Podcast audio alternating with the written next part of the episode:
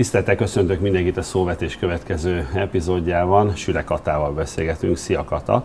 Szia, Kata a Kamara általános alelnöke, de most inkább mint húsmarha tartót faggatnám.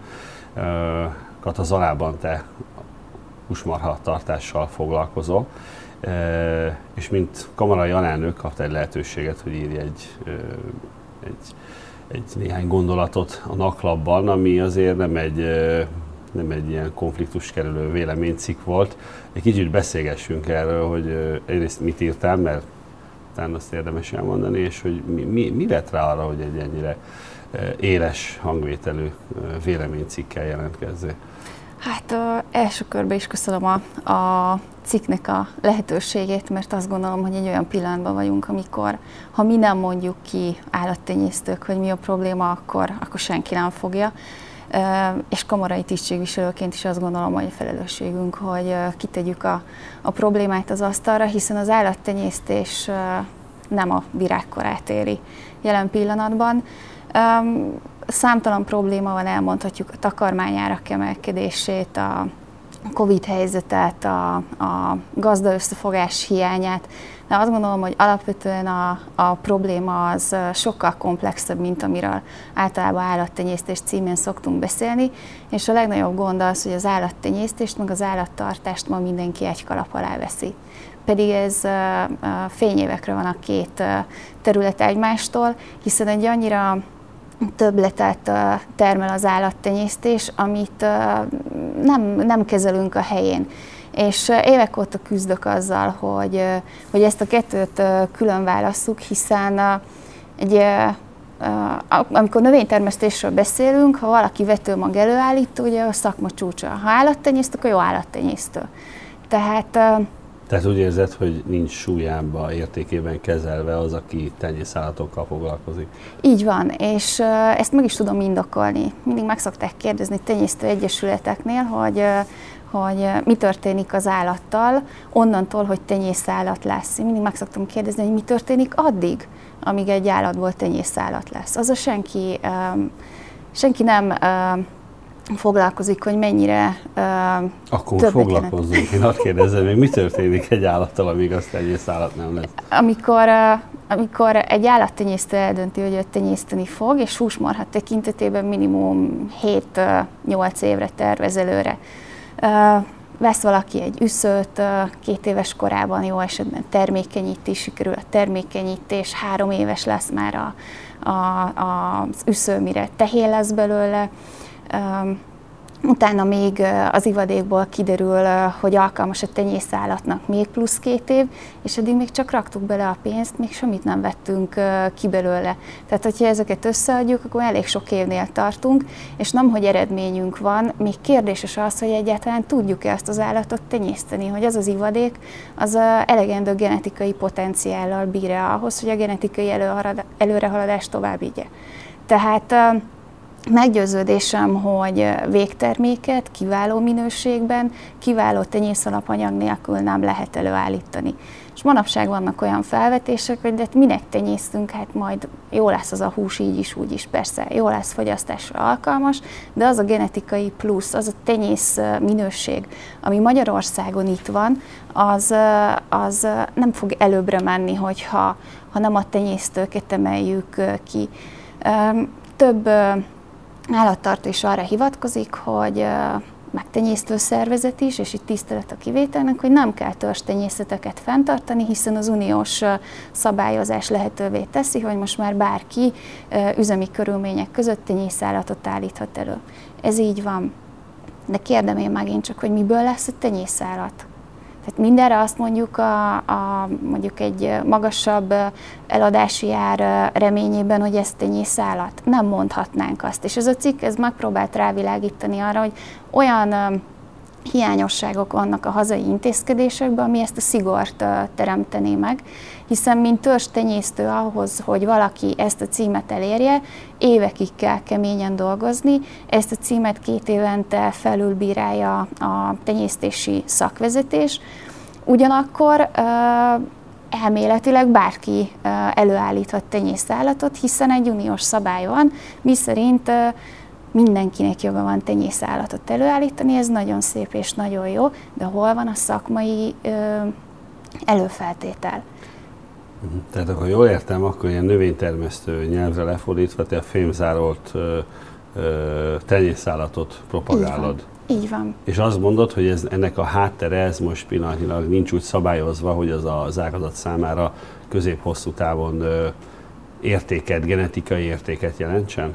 Igen, meggyőződésem, hogy így van. Vannak erre irányuló törekvések néhány tenyésztőegyesületnél, és sajnos van, ahol ez nem így működik, hiszen hm.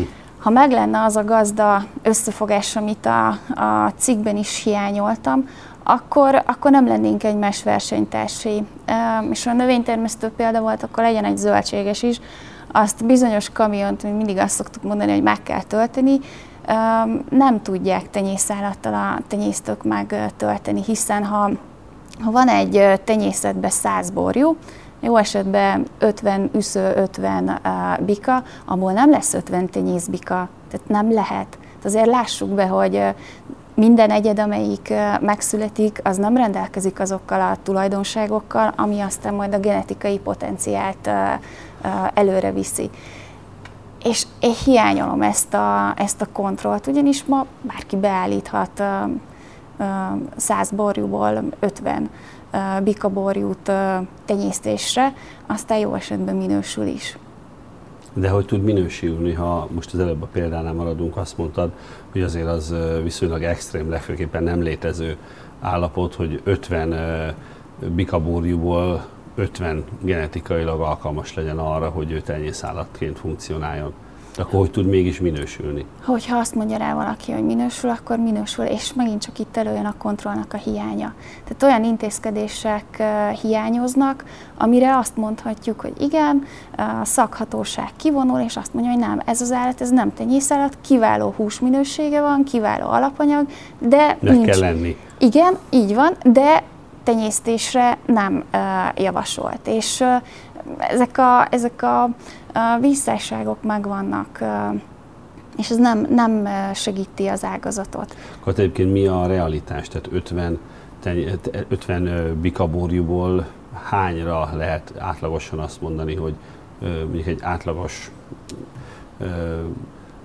tenyészállattartónál mi az az arány, ami tenyészállatként tud hasznosulni? Ez egy nagyon jó kérdés, mert hogyha kiváló minden állat, akkor, akkor akár lehetne mindegyik is, de hát azért lássuk be, hogy külemi és egyéb feltételek is vannak, genetikai, különböző tenyésztési céloknak megfelele az, a, az az adott borjú. Tehát ezt mind-mind latba kell vetni akkor, amikor eldöntöm, hogy egy egy bika jelöltet azt, azt beállítok üzemi körülmények között saját teljesítményvizsgálatra vagy sem. De mondok egy példát, minden tenyésztő szervezet előírja, hogy hány úgynevezett A3-as kategóriájú tehénnek kell a, a tenyésztésben lenni, ez a legmagasabb kategória az A3, és azt mondja, hogy mondjuk ha 50 ilyen tehén van, akkor, akkor minimum 7 bikaborjút kell beállítani ahhoz, hogy üzemi körülmények között estévét lehessen indítani. Tehát, hogyha 50 tehénből... Mint saját teljesítményvizsgálat. Így van, így van. Köszönöm. Tehát, hogyha ott 25 bikaborjúból 7, akkor nagyjából ez így reális is ez a szám, hiszen lehet 8 is, meg lehet 6 is, de, de az a, az a de a 25 az, az elég ritka. Legfőképpen elméleti lehetőség, ha jól értem. Így van. És most, hogy így akár 50 is, vagy bocsánat, 25 is lehet, ugye, hogy az 50-es szaporulatnál feltételezzük, hogy fele-fele arányban oszlik meg a, az ivar szerint az állomány. Mivel jár az, hogy most akár 25-re is azt mondhatjuk, hogy tenyészállat? Most a maga messze nyilván ez egy minőségcsökkenés, és a minőségi állatoknak a leértékelődése. Jól, jól értem? Így van, pontosan, és jó néhány tenyésztő küzd ez ellen.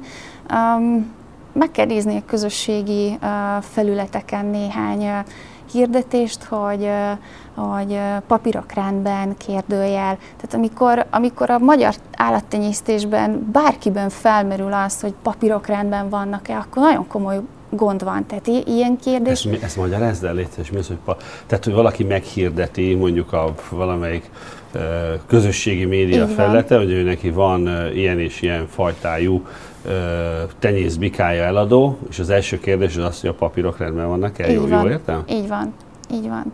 És ezt nem ellenőrzi senki, és ez egy óriási hiba. Tehát ez, hogyha ha tenyésztésbe kerülnek olyan egyedek, ezek az ugbikák, és sajnos még mindig, Zugbika. még mindig vannak, az, az eleve nem is tenyésztés, ugyanakkor meg a tisztességgel dolgozott tenyésztőknek a, a piacát is rombolja, valamint a magyarországi állományt is. És ezek a zugbikák, ezek egyébként annyival olcsóbbak, hogy elcsábulnak a, a gazdák? Így van, azonban a, a tenyészbika de minimis támogatása egy óriási lendületet hozott a, az ágazatnak. Nagyon régóta várta ezt a tenyésztő társadalom, hogy a fiatal tenyészbikáknak a tenyésztésbe állítását támogatással megsegítsék, hiszen azzal a többlettel így most már nem éri meg a, a tenyésztőknek. Azonban a tavalyi évben sajnos ez sem úgy sikerült, ahogy szerettük volna, és az idősebbikák után is járt ez a támogatás. Így a fiatalok, amik a genetikai előrehaladást szolgálták volna, hát jó esetben a, a nem vágóhídra kerültek, hanem ott maradtak a tenyésztőknél, de sajnos volt olyan tenyésztő, aki, akinek ki kellett vágni ezeket a reményteli bikákat. Az idei évben ebben változás lesz, ez a cikk megjelenése óta köszönhető egy rendeletmódosításnak, úgyhogy, úgyhogy nagyon örülünk és bízunk benne, hogy ez elmozdítja majd pozitív irányba ezt a folyamatot. Ha aktuális problémákról kérdezlek, akkor mi, mi az, ami elsőként eszedbe jut? Ha állattenyésztésről van szó, akkor a, a hatósági ellenőrzés hiánya. Szerintem ez egy óriási probléma. Amikor a tenyésztő egyesületek gyakorolják a fajta fenntartó jogot, és önmaguk közül választják ki a tenyésztési szakbizottság tagjait, valamint a tenyésztési szakbizottság intéző bizottságának a tagjait, akik eldönthetik, hogy ki legyen törstenyésztő, akik minősíthetik az állatokat, a sajátjukat is? Ott vannak a sajátjuknál is. Ha szerencsés a helyzet, akkor nem, de sajnos előfordul, hogy a sajátjukat is, és a hatósági ellenőrzés színvonala az, az nem éri el azt a küszöböt, amit egy, egy magára valamit is adó tenyésztő elvárna, akkor ez egy komoly probléma. Tehát igazából itt gyeplő a lovak között, és a, Igen. úgy minősítenek, ahogy akarnak. Akár a sajátját megteheti, hogy a 25-ből 25-öt. Így van. Míg másnál a 25-ből nullát. A nulla azért az egy kicsit sarkos, de mondjuk a, a 25-ből kettőt. Igen. Igen, sajnos megteheti. És akkor az lenne, azt mondod, az lenne jó, hogy az állam egyfajta ilyen supervisory feladatot magára véve ellenőrizné, hogy amit csinálnak, az szakmailag exakt, helyes, avagy nem. Elméletileg ez most is így van, hiszen a fajta fenntartó joggyakorlását ellenőrzi a hatóság. Azt a, azt a szakmai munkát és a tenyészeteknek a, a miben létét, azt viszont nem.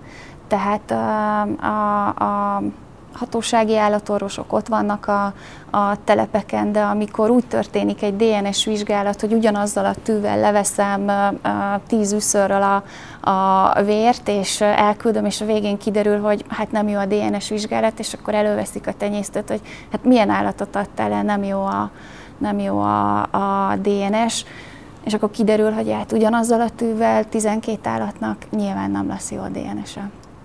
Tehát ezek, ezek óriási uh, problémák. És ez mi múlik?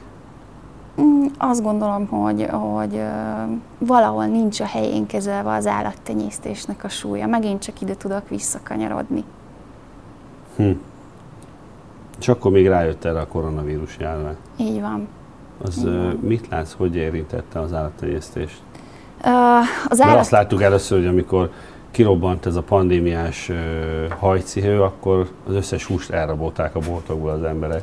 Azt gondolná az ember, hogy így ment fel a hús iránti kereslet. A hús iránt igen, a tenyészállat iránt nem. Hát jó, de a hús az a tenyészállatból van, az nem, nem, nem ért el odáig? Nem. És ez is egy nagyon érdekes kérdés, ugye beszéltünk korábban arról is, hogy a, a köztes vagy, a, vagy a, a folyamat elején lévő, mint például egy takarmány előállító cég, hogy, hogy ők közvetve azt gondolnánk, hogy nem volt érintett a, a, a koronavírus okozta problémákban, de hogy nem, hát a, a takarmány előállítónak éppen olyan probléma volt, hiszen kevesebbet vásároltak, de a tenyészállatra senki nem gondolt, csak a tenyésztők, hiszen azt mondja a, a felvásárló, hogy miért vennék tenyészállatot, mikor van elég végtermék, most, most a hús iránti kereslet megnövekedett, jó minőségű végterméket tudok vásárolni, a vágóhidak levágják, a polcokon ott van, sőt a helyi termékek azok a tenyésztők, akik beáldoztak tenyészállatot a fennmaradás érdekében, helyben el tudták adni a, a, a húst, de aki azért a jövőre gondol, hogy tenyészállatot nem vágatok rá. Uh-huh. De hát ezzel megeszt, megettük a holnapot. Így van. Voltak olyanok, igen. Igen, és uh, ezeknek most még nem érezzük a hatását, de két-három év múlva igen. És ezért látom a hiányát nagyon-nagyon veszélyesnek, hogy nem ellenőrizzük ezt le, és nem kezeljük a helyén, és a törstenyészeteket fajtól, fajtától függetlenül nem emeljük ki, és, és nem figyelünk oda arra, hogy ez egy milyen ellenőrzött genetikai tartalom van, mik a tenyésztési célok, azoknak a céloknak megfelelően, ne csak a fajta fenntartást ellenőrizzük hanem a genetikai előrehaladást is. Mert egyébként meg kiválóak vagyunk, tehát az állategészségügyi státuszunk jó, az elmúlt 15 évben a genetikai előrehaladás Magyarországon nagyon kiváló volt. Tehát bárkivel fel tudjuk venni európai szinten a versenyt. Kikkel versenyzünk egyébként? Most, ha a saját fajtámat nézzük, akkor, akkor a franciákkal erőteljesen. Ugyanakkor mi is hozunk a genetikai frissítés céljából folyamatosan Franciaországból állatot, de hát eljönnek már hozzánk, mert ők is érdeklődnek a, a, a magyar genetika iránt. Tehát jók vagyunk, vannak lehetőségeink, de amíg elmegy egy vásárló Franciaországba, és, és ott, ott hiába megy el egy, két, három, négy, öt tenyésztőhöz valaki, ott nincsen a, a alkudozás, ott nem mondják meg, hogy uh, itt ennyi a, a tenyészüsző, ott meg annyi. A végén azt mondják, hogy mindenkinél ugyanannyi. Ott megtöltik a kamiont közösen. Itt sajnos nálunk nem ez a jellemző. És itt van a hiánya az együttműködésnek. Az együttműködésnek. És ezt a versenyhivatalot engedi, hogy itt karterezzenek a gazdálkodó? Ott az adott tenyésztő szervezeten keresztül történik az állatoknak a bemutatása is. És miért milyen messze vagyunk? Fényévekre. Fényévekre, meg a nyomon követéstől is, ugyanis uh, személyesen tapasztaltam nem egyszer Franciaországban, ha elmegyünk egy étterembe, kérünk egy szelet uh, uh, sztéket, még a marhalevél másolatát is megmutatják, hogy hol született az a, az, az egyed, amiből a, a húst tesszük. Tehát visszavezeti a tenyésztőig. Nálunk hol, hol, hol tudod, hogy hol született az az állat? Hm. De fogyasztói igény vajon lenne rá? Mert én azt gondolom, hogy igen, ugyanakkor meg kell tanítani az embereket marhahúst fogyasztani. Ez meg a mi felelősségünk. Ebben, ebben szerintem még nagyon-nagyon gyerekcipőben járunk óriási lehetőségek vannak a gasztronómiában, nekünk nagyon-nagyon jók a, a hagyományaink, mégis mindenki, ha marhahúsról van szó, első körben a jó kis marhapörköltre, meg maximum a, a, a tatárbisztekre gondol. Most a, a hogy is mondjam, divatos lett főzőcskézni, meg grillezni, most a sztékek is, meg a hamburger pogácsa, a házi készítésű hamburgerek előtérbe kerültek, de alapvetően magyar emberként nagyon kevesen gondolnak arra, hogy egy szutyakot milyen finoman el lehet készíteni, pedig... Jelentsen az bármit.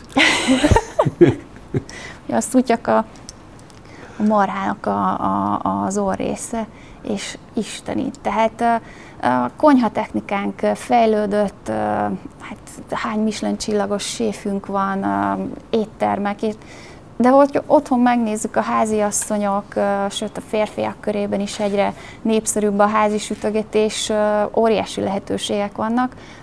de nem csak beszélni kell arról, hogy ösztönözzük a fogyasztást, hanem végig kellene vinni ezeket a fogyasztás ösztönző kampányokat. Na és akkor pont belecsaptál abban, mire akartam kérdezni, hogy nem érzed-e úgy, hogy a trenddel szemben akarsz menni, mert hogy az Európai Unióban a hús, különösen a vörös húsoknak a propagálása az már már blaszfémiának számít, hisz mindenféle negatív jelzővel, rákkeltő hatással, ilyesmivel vádolják, tehát ez a helyes szó. Azt is tegyük hozzá egyébként, hogy tök alaptalanul, mert is szó használatért. Azért ez nem egy egyszerű harc itt, azért így tényleg fúj a szél szembe. Így van. Az iskolában, annak idején általános iskolában mindenki megtanulja, hogy mi az a helmvas, és hogy a, a vasnak kettő meg három pozitív ionja van, és a három pozitív iont nagyon nehezen veszi fel a szervezet, kémiai körülmények között nagyon nehezen állítják elő, ugyanakkor a vérkeringésre a leginkább ez hat és ez segíti. Ezt valamikor úgy 7.-8. osztályban megtanuljuk biológiában, és ezt így elfelejtik az emberek. Lehet, hogy ebbe az irányba egy kicsit fel kellene újra eleveníteni a, az ismereteket, mindazonáltal én szeretnék egy olyan világban élni, ahol a, az a legnagyobb probléma, hogy a, a szarvasmarhának mekkora az ökológiai lábnyoma. Hát most nem abban a világban élünk? Én azt gondolom, hogy nem, bár sajnos próbálják ezt felnagyítani. Mondhatjuk azt, hogy a szarvasmarha környezetterhelő, akkor akkor a repülőgépek innentől meg menjenek napelemmel, mert úgyis közelebb van a naphoz, mint a, mint a marha. Tehát egy, egy olyan világban vagyunk, ahol lassan a normális lesz a, a rossz, és az egészséges táplálkozás az a, az a növényekre, meg a bogarakra korlátozódik. Én egyszerű vidéki uh, lány vagyok, és azt gondolom, hogy uh, édesanyagként meg felelősségem, hogy a gyerekek uh, vörös húst is fogyasszanak, és meggyőződésem, hogy az édesanyák felé kell nyitni, és neki kell mondani, hogy az a helm vas az egész életünkben mennyire nagyon fontos. Kata, és ezen túl hogy érzékeled ez a, az uniós szinten is most testet öltő ö, zöld őrület, már elnézést így fogalmazom, most nyitok egy zárójelet, tehát arról nem fogjuk egymás különösebben győzködni, hogy a gazdáknak érdekük a természetnek a sokszínűségét fenntartani, a talajok termőképességére vigyázni, hogy a gyerekeinknek is legyen lehetősége megélni abból, az, amit mi előállítottunk, értéket, amit megszereztünk, földet, mi egymást. Viszont noha mi, mi magunkat gondolom én a, a világ talán legnagyobb természetvédőinek, mert nekünk nem csak érzelmi, hanem egyéb indokaink is vannak vigyázni a teremtett világra. Mégis van egy ilyen sötét-zöld lobby, amelyik egészen extrém eh, elvárásokkal, ilyen vágyvezérelt eh, eh, eszmefuttatásokkal jelenik meg. Ennek milyen hatása van az áttenyésztésre, a, a tenyésztésre, illetve a tartásra? Most mind a két oldalról próbáljuk megközelíteni megítélésed szerint. Abszolút egyetértek azzal, amit mondtál. A, a gazdálkodó a legnagyobb környezetvédő, és ha valaki állattartásba, állattenyésztésbe kezd, ott azért az egy életforma. Nem úgy van, mint az agrárium alapvetően nem úgy működik, hogy ma elkezdem, és ha valami nem úgy jön össze, akkor holnap abba hagyom. Tehát ez egy életforma, kötelességgel, felelősséggel tartozunk a, a környezetünk és az állataink felé is. Óriási veszélyt viszont abban látok, hogy azokat a plusz kötelezettségeket, ami a, amit a tenyésztés jelent, azt egyre inkább abba fogják hagyni, hiszen nagyon nehéz megfelelni az állattartás követelmény rendszerének is, és hát a tenyésztés meg plusz kötelezettséget ró nem csak a mindennapi munkavégzés során, hanem anyagiakban is a, a tenyésztőkre. Nagyon félek attól, hogy, hogy néhány év múlva már közel sem leszünk ennyien tenyésztők, mint most vagyunk, és a beszélgetés elejére visszakanyarodva, azt pedig mindannyiunk kárát fogja eredményezni, hiszen kiváló tenyész alapanyag nélkül nincsen kiváló hús. Ugye az egyik kedvencem, ami szerintem egy abszurditás, amit mostában sokszor hallunk, ugye a, az állattenyésztést vissza kell szorítani, mert annak nagyon súlyos ökológiai következményei vannak. Zárjában megint meg kell egyeznem, hogy ez tényszerűen nem igaz. Másik oldalról ugye olvassuk a Green Deal-ben, hogy ö, csökkenteni kell jelentés mértékben ugye a műtrágya felhasználást, de minden mellett egyébként próbáljuk meg a talajainknak a, a a tápanyag utánpótlását megoldani. Tehát műtrágyát ne használjunk, állatot ne tartsunk, de trágyázzunk, lehetőleg szerves trágyával. Segíts ezt a, ezt a, ezt a feladványt megoldani? Lehetség? Van ennek az egyenletnek megoldása? Azt gondolom, hogy nem, de erre azt se tudna válaszolni, aki ezt az őrültséget kitalálta. Nem is akar, én néha azt érzem most Igen, sajnos, és néhány évvel ezelőtt meg ugye az volt, hogy futkozzunk a legelőn a, a trágya összeszedő lapáttal a marha után, mert meg környezetszennyező, hogyha ha, ha elvégzi a dolgát a legelőn. Ne, nem nagyon lehet ezekkel sajnos mit kezdeni. Egyetlen egy dolgot tudunk, hogy, hogy a, az embereknek felnyitjuk a szemét, hogy ezeket a, az ellentmondásos mondatokat próbálják meg értelmezni, hogyan trágyázzunk, hogyha nincsen állat. Tehát egy nonsens dolgok ezek. Nem lehet, hogy az emberek most már olyan messze kerültek a, a világ működésének a megértésétől, különösen nem megbántva senkit, különösen a városi lakosság, aki mondjuk már az a generáció, aki, aki már nem volt a papánál disznóvágáson, hanem ő úgy nőtt fel, hogy ő neki az élelmiszer előállítása az abszolút egy ilyen valahol a világban történő dolog. Őtőlük egyébként ez reális elvárás, hogy megértsék ezeket a, ezeket a folyamatokat, ami, ami neked meg nekem teljesen evidens, de az ő életében, az ő napi gyakorlatában ez egy teljesen sokadrangú, és nem is biztos, hogy olyan dologként jelenik, amit meg akar érteni. Um, nem gondolom, hogy el kell tőlük várnunk azt, hogy ezt megértsék. De azt azért mindenki a saját jól felfogott érdekében tudja, hogy egészségesen szeretne táplálkozni, jó minőségű élelmiszereket szeretne fogyasztani, környezet kímélő szempontokat figyelembe akarnak tartani, azt talán már uh, tudják az emberek, hogy a helyben megtermelt élelmiszer ökológiai terhelése sokkal kisebb, mint amit, uh, amit több ezer kilométerről utaztatnak ide.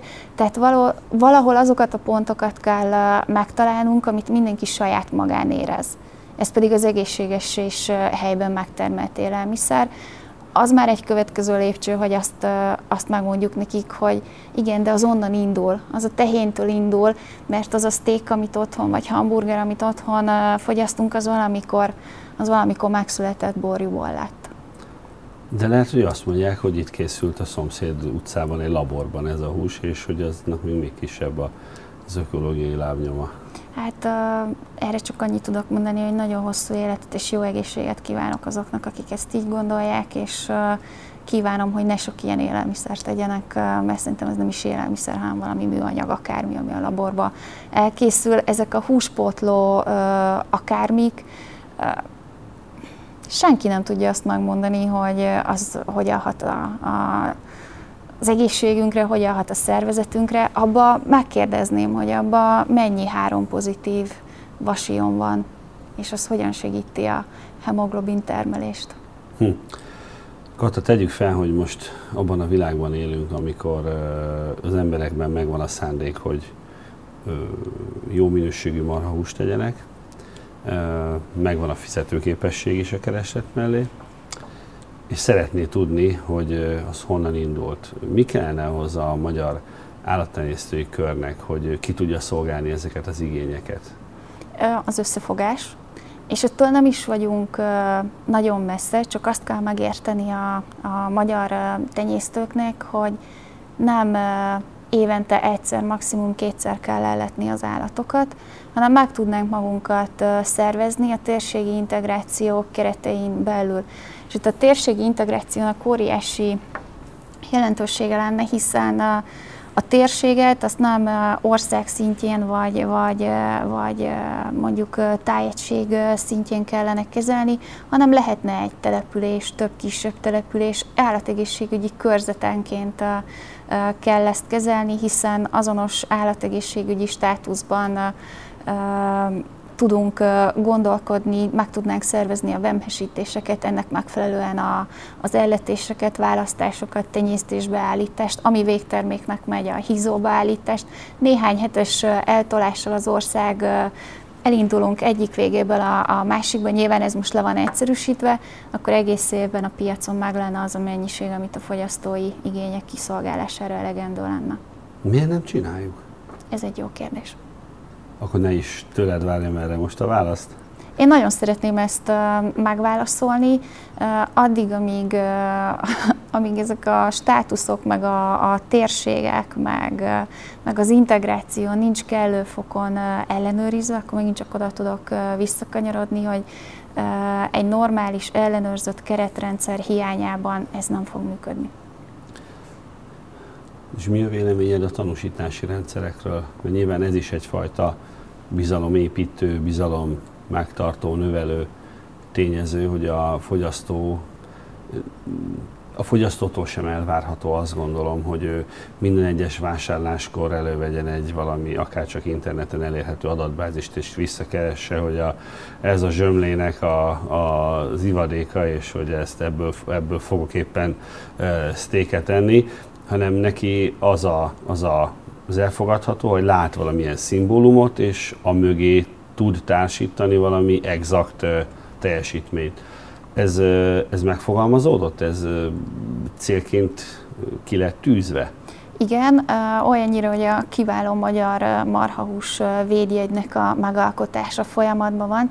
Ez egy nagyon-nagyon nehéz küzdelem, és szándékosan használtam ezt a szót, hiszen felvetődött az az ötlet, hogy a, a mennyiségi kritériumok miatt engedjünk egy kicsit a minőségből, és a, a Holstein Fries élő marhának a húsát is lássuk el ilyen védjegyel. Hát egy emberként szólalt fel a húsmarha ágazat minden képviselője, hogy azért álljunk meg egy szóra, hiszen a Holstein Fries esetében a hús az egy melléktermék, hiszen a tej a fő, és ezt próbáljuk pariba hozni a, azokkal a, a húsminőségekkel, kifejezetten erre tenyésztenek. Erre lettek ezek a, az állatok kitalálva, kitenyésztve, benne van a hasznosítási típusban, hogy hús típusú, illetve tej hasznú, tehát a kettőt nem összekeverendő.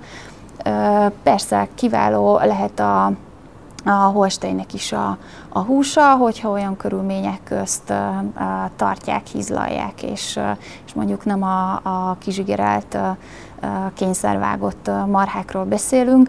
Nem szabad a, a mennyiség oltárán a minőséget felhasználni. Azt gondolom, hogy, hogy a kérésünk első körben meghallgatásra talált, bízom benne, hogy majd a végkifejlet is ez lesz, és, és egy olyan pluszt adhatunk a fogyasztóknak ezzel a védjegyel, ami, ami azt a bizalmat, ami most nem feltétlenül van meg a vörös húsok irányában, az a beltartalmi értékek, az élvezeti értékek majd kárpótolják és rájönnek, hogy, hogy mennyire fontos az, hogy fogyasszák ezeket a hústípusokat. Tehát alapvetően az ez egy nehéz piaci kérdés, hiszen a marhahús úgy általában is egy nagyon alul reprezentált fehérje forrása a magyar háztartások zömében. Az ember nagyon sokszor inkább étteremben, vagy valami nem otthoni környezetben fogyaszt marhahúst. Egyébként nyilván van egyfajta ünnepélyessége is Igen. ebből kifolyólag, de éppen ezért az ember azt gondolna, hogy a fogyasztók kifejezetten igényesek arra, hogy ha már egyszer marhahúst vásárol, akkor az milyen minőség, milyen körülmények között állították elő?